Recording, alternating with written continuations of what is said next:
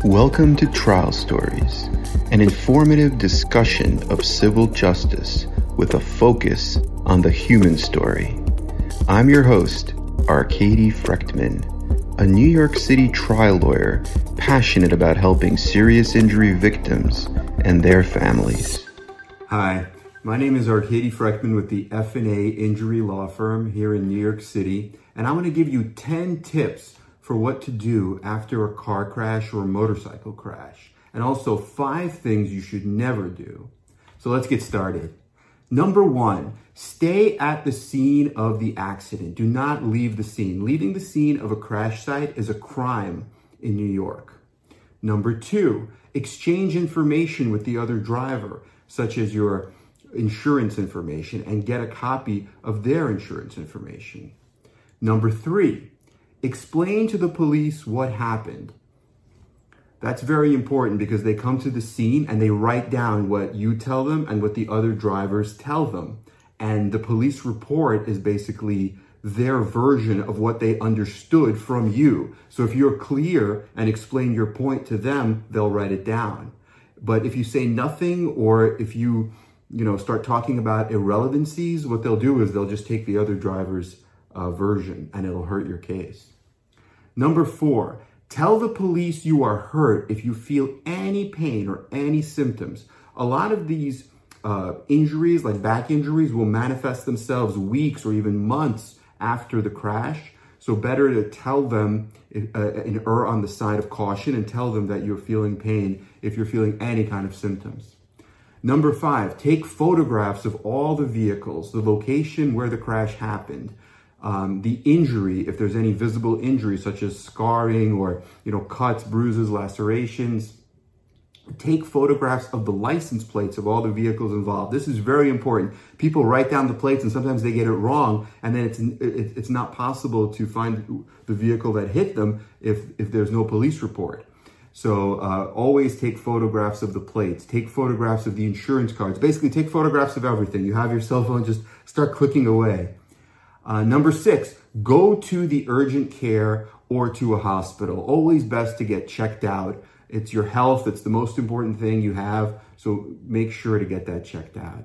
Number seven, call a lawyer and actually shop around and see what type of lawyer is best for you. Some people like a big firm where they have a lot of people involved. Some people like the attention of one particular lawyer, like a solo practitioner, where they have that relationship one on one. See what kind of lawyer is best for you. Shop around and um, look at the reviews and, and make your choice. Number eight, keep your bills, your receipts, and your pay stubs. It's very important, especially in a motorcycle crash, because uh, your no fault will not pay for medical care under under New York law. So you have to keep all your receipts because you're going to be able to get all that money back in a motorcycle crash. Number nine, find a good physical therapy or other medical provider. Depending on what type of injury you suffered, you may need a chiropractor or acupuncturist or a neurologist or an orthopedic specialist, right? So see what kind of injury you suffered. And that should really be something that you do with that lawyer that you hired. The lawyer can help you and be that advisor and guide that would uh, help coordinate your medical care.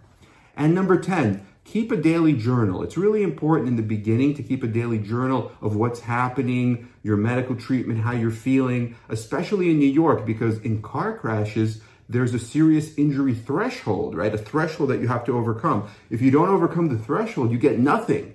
So if you have the contemporaneous daily journal of how this crash has impacted your life and the fact that you couldn't do what you usually do in the first three months after the crash, that's going to help you so much to prove that your injury is in fact serious and overcome that insurance law 5102D. So keeping a journal, very, very important.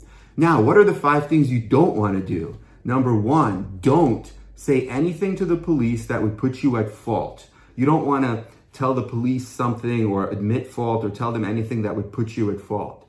Number two, don't say you're fine because unless you really have no injury and you're you're sure of it, because like we were talking about earlier, the injuries can manifest themselves weeks or even months later. Like, for example, in the case of a traumatic brain injury, you might just feel a little bit cloudy or foggy, but the injury could manifest itself maybe like six months later. So it's never a good idea to tell them you're fine because then they'll write that down and it'll be documented.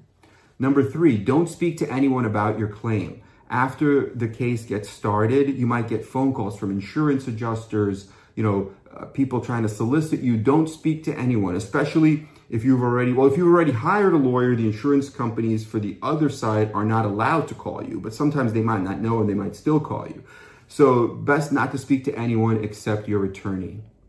Number four, don't go on social media, especially if you're going to be claiming that you're injured. And if social media shows something different, then that's going to be used as evidence against you.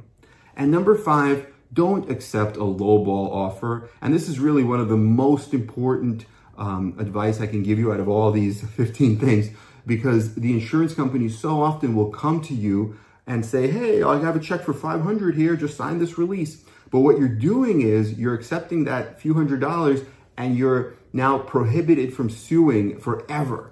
And what if you end up having a serious injury? We've actually had cases where somebody has come to one of our clients before they hired us and come to their house and given them a check for 500 or $600 and asked them to sign a release. And later on, that client would have surgery on their hip, you know, but this would be like six months later, and we would settle that case for $500,000. So imagine the difference $500 or $500,000. And that's really a true story. This is how, how drastically different the result can be.